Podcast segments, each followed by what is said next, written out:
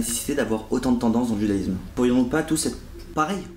C'est une excellente question. On voit aujourd'hui, plus que jamais, qu'il y a des parties du Ram Israël, de chacun du peuple, là où on est, on est attaché, attiré même, c'est presque plus fort que nous, par quelque chose qui est beaucoup plus grand que nous, et chacun différemment. Aujourd'hui, vous avez dans le monde des Chabad, des Breslev, vous avez des gens qui sont attachés à la Torah du Rav Kook, vous avez des gens qui sont attachés à, la Lacha. Bien sûr que, à mon avis en tout cas, tout le monde, tous ceux qui sont sincèrement, que leur but c'est de se rapprocher d'Hachem, alors ils sont juste là pour apprendre des autres et accepter l'autre et voir que tout est vrai. La Torah a été donnée avec 70 facettes, comme on le sait, comme le Zohar le rapporte. C'est donc que Hachem a voulu montrer que par la, la multiplicité des facettes de la Torah, il y avait quelque chose qui se cachait, qui était unique. Derrière, c'est Dieu. Mais il a fait ça de façon tellement ancrée dans chacun d'entre nous, et c'est ça, je crois, la plus grande beauté que les gens ne se rendent pas compte. C'est qu'un homme, il peut dire un jour, euh, moi je suis devenu Chabad. Eh ben, c'est pas vrai. Rabbeinu, il dit Non, t'es pas devenu Breslev, t'es pas devenu Chabad, ou t'es pas devenu Rav Kook. Ta Neshama, elle appartient à cette tendance-là. Et pour ça, moi, j'aime toujours, je peux vous raconter des, histoires jusqu'à demain, mais il y a un livre, je crois que tout le monde devrait au moins une fois dans sa vie ouvrir, c'est le L'écouter Moran. L'écouter Moran, c'est la Torah de Rabbeinu, dans son essence la plus profonde, qu'il a transmis à travers son élève Rabbi Nathan qu'il a réécrite, qu'il a, transmise, comme euh, l'a fait avant lui euh, avec euh, le Harizal, l'a fait le Rabbi Chaim Vital.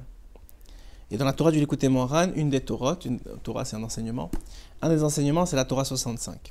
Et il dit Rabbeinu comme ça Da, sache, il parle à toi, à moi, à n'importe qui d'entre nous, qui yesh sade, il y a un champ.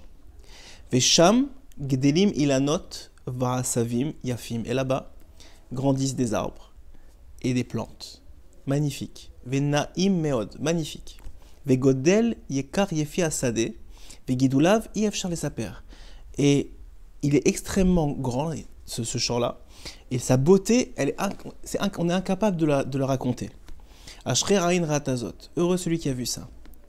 Veilanot va asavim, et ces mêmes arbres et ces mêmes euh, plantes, hem neshmot gdeshot C'est l'aspect des neshamot d'Israël il va, je vous saute un peu les paragraphes parce qu'il faut rentrer dans la Torah, mais l'idée elle est qu'il va expliquer qu'en réalité, de la même façon que ce champ existe en haut, il existe en bas.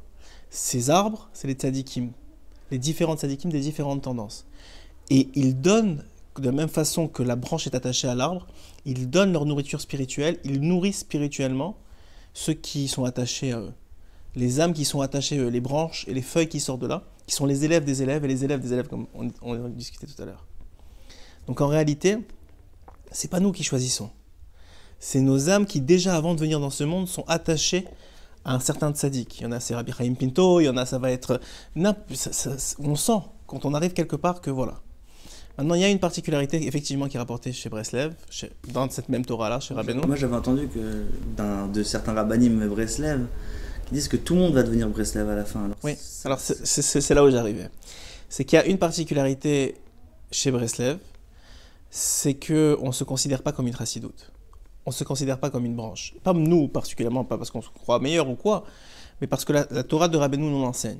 Elle explique que dans cette même Torah, si je continue, Veyesh Baal Et il y a un maître du champ. Ce maître du champ, sa responsabilité, alors que les arbres s'occupent très bien de leurs branches et de leurs feuilles, c'est de s'occuper des arbres. Qui c'est le jardinier du champ? Qui c'est qui s'assure que celui-là, il a eu son eau, que celui-là il a son, son, soleil, que celui-là il a pas, que les branches de celui-là n'ont pas empiété sur celui-là, c'est le Baal Assadeh. Le pas le propriétaire, mais celui qui, par le propriétaire, a été engagé pour s'occuper du champ. Et Rabbeinu, à travers cette Torah-là, il enseigne que ça prend des, certains de sadikim, très très très grands, en fonction de la génération. Et on sait par Massoret, c'est-à-dire on a reçu de Rabbeinu, de Rabbi Nathan et de ses élèves, élèves qu'il y en a eu cinq dans, dans toutes les générations du monde. Cinq. Le premier, le plus connu sûrement, Moshe Rabbeinu. Après ça, est arrivé Rabbi Shimon Bar Yochai. Après ça, est arrivé le Harizal. Après ça, est arrivé le Baal Shem Tov, qui a sorti toutes les chassidou dont on a parlé tout à l'heure, le Baal Atania, etc. Et après ça, est arrivé Rabbeinu. C'est ça la particularité. Rabbi Nachman. Rabbi Nachman de Breslev. Euh, avec cette kippa là, je pense que je ne peux pas tromper quand je dis Rabbeinu, c'est Rabbi Nachman de Breslev. Mais euh, ça veut dire simplement que on comprend que le, le, le tzaddik, le Baal Assadeh, j- j'aime pas envie de dire tzaddik adore ou quoi, parce que c'est une fonction que Hachem lui a donnée, comme il aurait pu donner à n'importe qui d'autre, mais il a choisi lui comme fonction. C'est un garant. Un garant que ce champ, il va tenir bon jusqu'à la venue du Mashiach. Et ça, c'est plus que simplement de s'occuper ou de donner de la nourriture spirituelle à ses élèves et à, ou à- à tous les gens qui sont associés à lui, c'est s'occuper de toute la génération, de tout le monde entier. Vous savez, aujourd'hui, on a cette, euh, cette propension maintenant à avoir plein de coachs de tout. On a des coachs de vie, des coachs de minceur, des coachs de trucs, on a des coachs de tout. Parce que l'homme a besoin de ça, est- c'est- c'est c'est la génération qui a besoin, on est faible. Eh bien, Hachem, il a Magdim Troufa Maka. Il a donné la, la guérison ou le remède avant la maladie. Et il a donné le tzaddik qui est capable d'être ton coach de vie, ton coach de Torah, ton- de t'accompagner. Et cet attachement-là, parce que finalement, Breslev, c'est quoi? Breslev, c'est on te demande pas de changer des habits, on te demande pas, d'ailleurs, euh, on en parlait avant, on te demande pas de changer ta façon de prier, on te demande pas de, changer tes minhagim, pas du tout. Au contraire, reste qui tu es. La seule chose, c'est que tu vas utiliser ton attachement au tzaddik pour te nettoyer et devenir qui tu es vraiment, ce que tu ne sais même pas qui tu es. C'est ça toute l'idée. Donc voilà tout le- le parcours qu'on comprend que maintenant, c'est pas qu'il y a, il y a telle branche ou telle branche ou telle branche. Non, c'est toutes des facettes de la Torah. C'est juste que moi, je suis attaché à une facette particulière parce que mon âme, elle trouve son tikkun dans cette facette-là. Elle trouve sa réparation là-bas. Et c'est ça qui va m'apporter cette capacité de me, de me réaliser dans la vie. Ça veut dire qu'Hachem, il sait ce qu'il fait. Il a envoyé le tzaddik qui va te parler le plus parce que tu es différent de l'autre, parce que chacun est différent de l'autre. Merci beaucoup. Avec plaisir. C'est une très belle question. C'est comme on dit qu'à chaque fois qu'on dit à un juif Shalom Alechem, il répond par Alechem Shalom. Réponds-moi par, par Shalom Alechem, pourquoi tu as besoin encore de me changer la phrase et aller dans le, dans le contraire? Alors, un des pirouches, c'est que on veut toujours finir par le Shalom. Donc, Shalom Alechem, Alechem Shalom, tu commences avec un Shalom, tu finis par un Shalom. Et c'est pour ça que, en réalité, on a cette impression extérieurement que c'est une contradiction. Il y a plein de blagues sur ça. Sur un juif qui est tout seul dans une île, il ouvre deux synagogues. Pourquoi tu ouvres deux synagogues? Tu es tout seul. Comme ça, le jour où je je me plais plus dans cette synagogue, alors j'irai dans l'autre. Et c'est vrai que c'est quelque chose d'extraordinaire parce qu'on va dans une synagogue et on va retrouver euh, des sidours pour Ashkenaz, des sidours pour Chabad, des sidours pour Sepharad. Et dans Sepharad, on va retrouver des sidourim pour les Tunisiens, des sidourim pour les Marocains et ainsi de suite. Et c'est vrai que c'est une question qui revient en réalité tout le temps. Pourquoi il y a tant de tendances? Pourquoi il y a tant de différences dans Ham Israël Et la réponse, le rabbi la ramène dans la, la parachat Nassau. Dans une sirah de parachat Nassau, quelque chose d'extraordinaire. Il ramène qu'en réalité, c'est la paracha la plus longue de la Torah. La paracha, elle fait 167, 176 pardon, psukim, donc 176 versets, donc 88, donc la moitié. Ce n'est que des répétitions sur quoi hein Sur le korban des Nessim. On va voir Bayom Hasheni, Nasi livne Sachar, Bayom Ashlishi, Nasi livne Zivulun, Bayom Arevi, Nasi livne Reuven. Et en réalité, c'est tout le temps la même chose. On, va décrire chaque jour où les Nessim ont emmené leur korban. Le Rav Chaim Akadosh, il ramène que la volonté des Nessim, ce jour-là, c'était que tous ensemble, ils ramènent pour la Hamizbeach, donc l'inauguration de l'hôtel qu'ils avaient fait, ramener tous ensemble leur korban et faire une grande Seouda et une grande Simcha. Donc quand le roi Chaim Akadosh il pose cette question-là, pourquoi Hachem n'a pas accepté? Il n'y a rien de plus beau. Que tout le Ham Israël y ramène ensemble un korban, c'est extraordinaire. C'est ce que tu veux, que le Ham Israël ils tous ensemble. Et Hachem, il veut pas. Il dit non, chaque jour, chacun va ramener son propre korban. Le rabbi donne une explication, il dit comme ça qu'en fait, c'est vrai que quand on entend une chorale, une chorale c'est toujours très joli à entendre, il y a de, belles voix, il y a des, beaux sons qui sortent, ça fait une jolie mélodie, mais le côté qui est moins euh, bien dans la chorale, c'est qu'on ne va pas entendre la particularité de la voix du son de chacun. Et donc, c'est exactement ça la Nekuda. C'est vrai qu'on est tous ensemble, c'est extraordinaire. Et il faut être tous ensemble. Mais la volonté de Dieu, c'est que chacun apporte sa voix, que chacun apporte son chemin, que chacun apporte sa lumière, que chacun il apporte sa avoda. Et c'est pour ça qu'à le même jour, il dit non, chaque tribu, elle va m'emmener différemment son corban avec un jour d'intervalle, parce que je veux voir le travail de chacun d'entre vous. Et c'est vrai qu'on a toujours cette tendance-là à dire, bon, ben, en réalité, si on veut la hardoute, être ensemble, il faut qu'on soit tous pareils, et ça c'est faux. La beauté du Ham Israël, c'est pas dans la achidoute. Achidoute, c'est toujours cette façon de penser qu'on doit être tous uniformes. Non. La hardoute, c'est justement quand on n'est pas uniforme. Parce que si on est tous pareils, ben, en réalité, il n'y a aucune preuve qu'on est hardoute il n'y a aucune preuve qu'on est ensemble. Parce que c'est toujours très facile, et d'ailleurs, euh, c'est comme ça que les, nous tous, on réagit. On aimerait tout le temps être entouré de personnes qui sont comme nous, qui pensent comme nous, qui vivent comme nous. Et dans ce cas-là, si je suis toute ma vie dans ce système-là, c'est pas la preuve que je suis uni avec eux. Ils sont tout simplement comme moi. La preuve qu'on est uni, c'est quand chacun il a sa façon de penser, chacun il a sa façon d'agir, et avec cette façon d'agir-là, je suis capable de me sentir avec un seul cœur et une identité, une entité entière. Et c'est ça la vraie ardoute. La vraie ardoute, en réalité, du Ham Israël, c'est quand il y a douze tribus, quand tout le monde fait son travail, quand tout le monde sert à Kadosh Baruch Hu, Betuv Levav, et que malgré tout, même si sa chita, même si sa façon de faire, sa méthode de faire, sa hashkafa, sa façon de voir les choses, elle n'est pas la même, alors en réalité, je me sens quand même echad avec lui. Parce que lui, il vient m'apporter des couleurs dans ma vie. D'ailleurs, c'est un mamar de Bati Gani, le premier mamar que le rabbi il a fait. Il explique là-bas que, il explique le mot de le mot tsava, tzivot Hashem, l'armée de Dieu. Et un des pirouches là-bas qui ramène au nom du Zohar, c'est qu'en réalité, l'explication de ce mot-là veut dire aussi différentes couleurs. C'est comme un arc-en-ciel. Si l'arc-en-ciel il serait uniforme, il serait une couleur, il serait que vert, que bleu, que jaune, ça serait pas très joli. Pourquoi l'arc-en-ciel il est beau? Parce qu'il a plusieurs couleurs. Et donc quand je suis capable dans ma vie de rajouter des couleurs, rajouter des couleurs, c'est justement d'être euh, tous sur le même euh, tableau avec plusieurs couleurs différentes et qu'on sait être ensemble dans le même tableau. Alors là, hein, on devient non seulement à nous-mêmes, on devient beau et le monde devient beau. Et c'est ça qu'Akadosh Baruch il attend de nous. Donc il n'y a pas d'envie vraiment que tout le monde soit rabat alors Non, il n'y a pas d'envie que tout le monde soit. Tout le monde a l'obligation d'étudier toutes les parties de la Torah. Parce que je vois que Dieu dévoile une partie de la Torah, comme la Mishnah, comme la Gemara. Quelqu'un qui dirait aujourd'hui, non, moi, j'étudie que la Gemara, parce que la Mishnah, ça m'intéresse plus, parce qu'après la, après la Mishnah, il y a eu la Gemara, il fait une erreur. On ne peut pas lui dire, non, tu n'as pas raison. C'est comme quelqu'un qui dirait Ah, aujourd'hui, il y a le Shulchan Aruch, mais moi, j'étudie pas le Chumash. Ça y est, Dieu, il a, dévoilé des nouvelles choses dans la Torah, on dévoile ce qu'il y a en dernier. Non, à chaque fois que Dieu dévoile une partie de la Torah, c'est pour te rajouter une partie à, étudier. Donc, étudier Chassidut, étudier tout ce qu'il y a dans la Torah, c'est une obligation pour chacun d'entre nous, du début jusqu'à la fin. Et c'est ça la Nekuda. La Nekuda, elle est que on ne peut être beau que si on a plusieurs couleurs dans notre, vie. Et c'est pour ça que le Admour Azaken et que le Rabbi Rayat s'y ramène qu'avant notre monde, le monde du Tikkun, il y avait le monde de Tohu. C'était quoi le monde de Tohu? C'est que chaque Mida, le monde il a été créé avec des Midot, donc des sphères célestes, le Chesed, la bonté, la Gvura, la rigueur.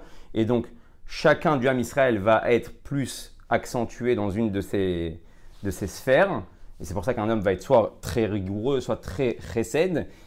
Et le monde de Tohu n'a pas tenu. Pourquoi? Parce que chaque Mida, chaque sphère voulait régner elle seule. Donc je suis chesed, je suis né quelqu'un avec beaucoup de bonté. Je n'arrive pas à supporter la personne qui est trop rigoureuse, qui est trop sévère, qui est trop dans Gvura. Donc il y a elle, il y a moi. C'est ce qui s'appelle Jvira Takelim. Il y a eu le Pitsutz, ce qu'ils appellent eux le Big Bang. En fait, le Big Bang, c'est pas un Big Bang. Le Big Bang, c'est le monde du Tohu qui a été créé au début, qui n'a pas résisté, qui a explosé parce que chacun se sentait individuel.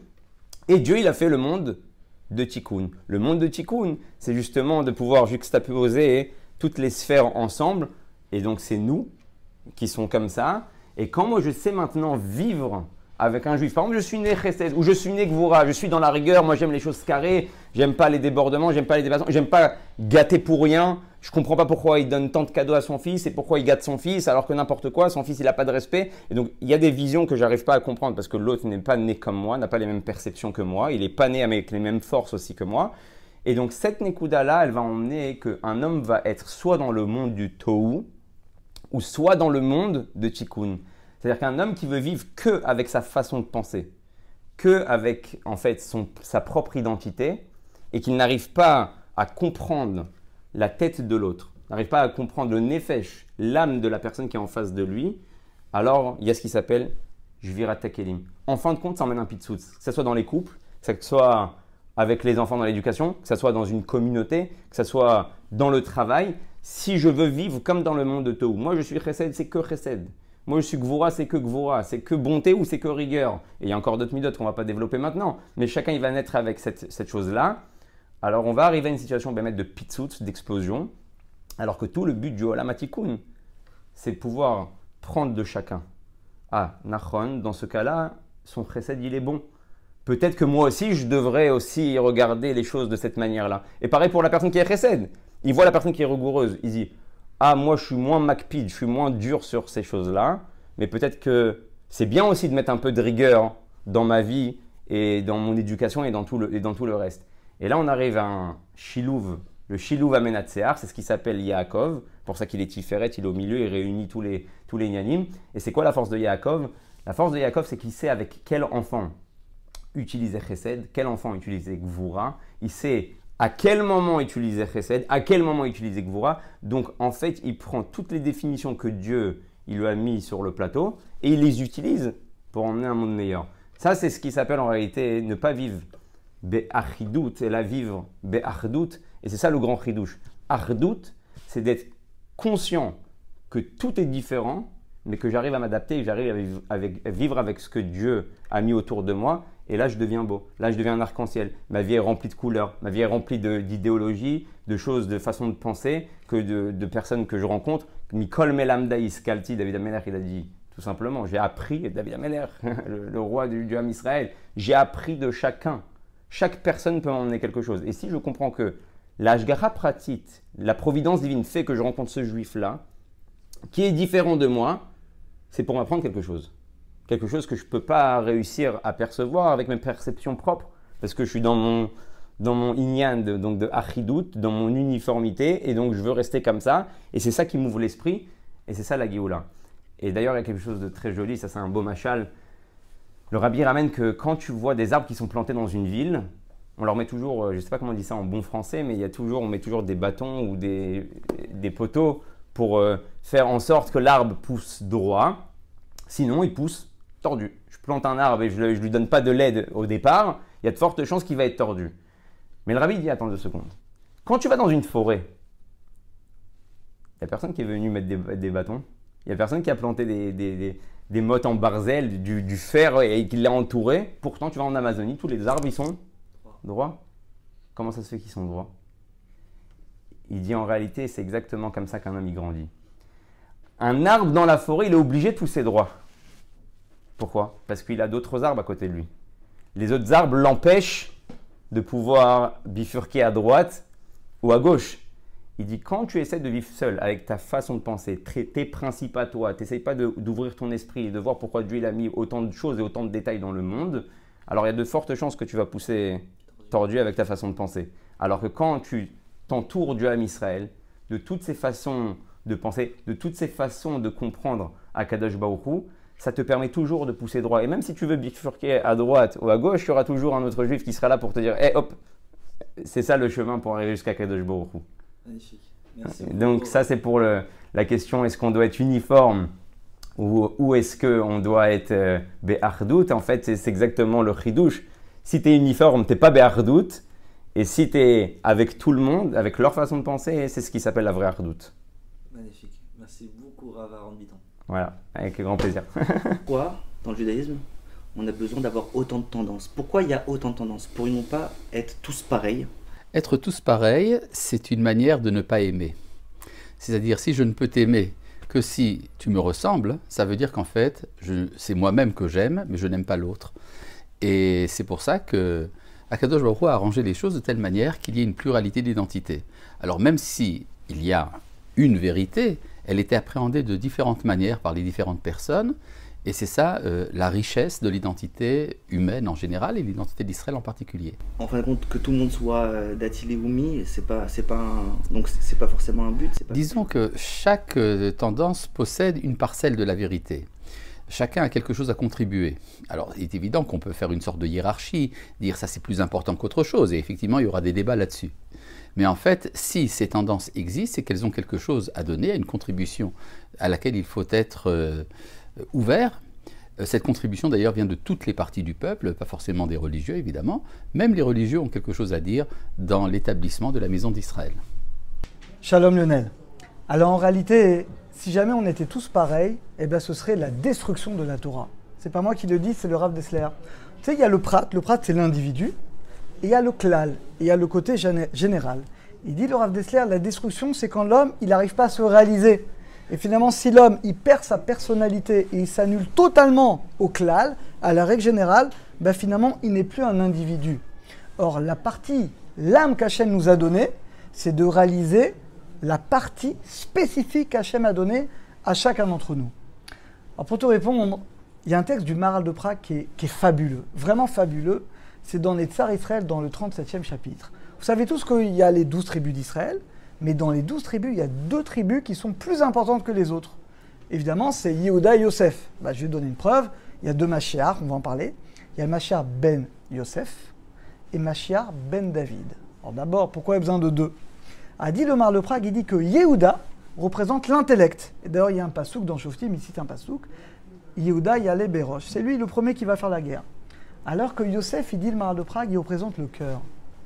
D'où on voit que c'est le cœur Bah, Dans les offrandes, quand dans la paracha Nassau, on inaugure le tabernacle. Et toutes les tribus vont amener une offrande. Ephraïm, Ephraïm c'est le, le fils essentiel, entre guillemets, c'est lui qui a eu la première bracha de Yosef, il est au milieu. Donc il dit le Maral de Prague, Yosef représente le cœur et Yehuda l'intellect.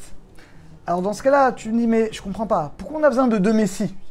Pourquoi il faut Macha ben Yosef, Macha ben David? Alors le Rav Dessler, il donne une réponse extraordinaire. Il dit que le Macha ben Yosef, il vient réveiller le cœur des Véné Israël. Parce qu'effectivement, quand tu commences à réfléchir l'impulsion, bah, d'abord ça démarre du cœur. La Gemara dit que ça démarre des reins, après ça passe par le cœur, et après ça va être analysé par, le cerveau. Après, il y a l'intellect. Donc on a besoin d'abord de réveiller le cœur de l'homme. Une fois que tu réveilles son cœur à la croyance en Hachem, l'amour, la crainte d'Hachem, tu peux passer à la à l'intellect. Comment je dois me conduire? Et en réalité, bah, les différentes tendances, eh bah, c'est ça. Tu sais pourquoi Lionel? Très simple. Regarde, prends par exemple la chassidoute. C'est quoi la chassidoute? Tous les mouvements de chassidoute, quand j'y chassidoute, c'est Breslev, Rabat, tous les mouvements, c'est quoi? C'est réveiller le cœur. Toute la chassidoute, c'est quoi Réveiller le cœur? À l'amour d'Hachem. Les Breslev, ça va être plus la joie, les Rabat, plus l'amour de l'autre, mais c'est réveiller le cœur de l'homme. Le courant qu'on appelle plus Haredi, bien que j'aime pas trop donner des noms au courant, ça va être plus l'étude de la Torah, l'intellect, l'application de la, de l'Agmara et de l'Alacha. Ben, en réalité, on a besoin des deux. Parce que comment t'as fait tu vas toi Lionel? Bah, Comme moi, d'abord, il y a ton cœur qui s'est réveillé. Après un événement, après une réflexion.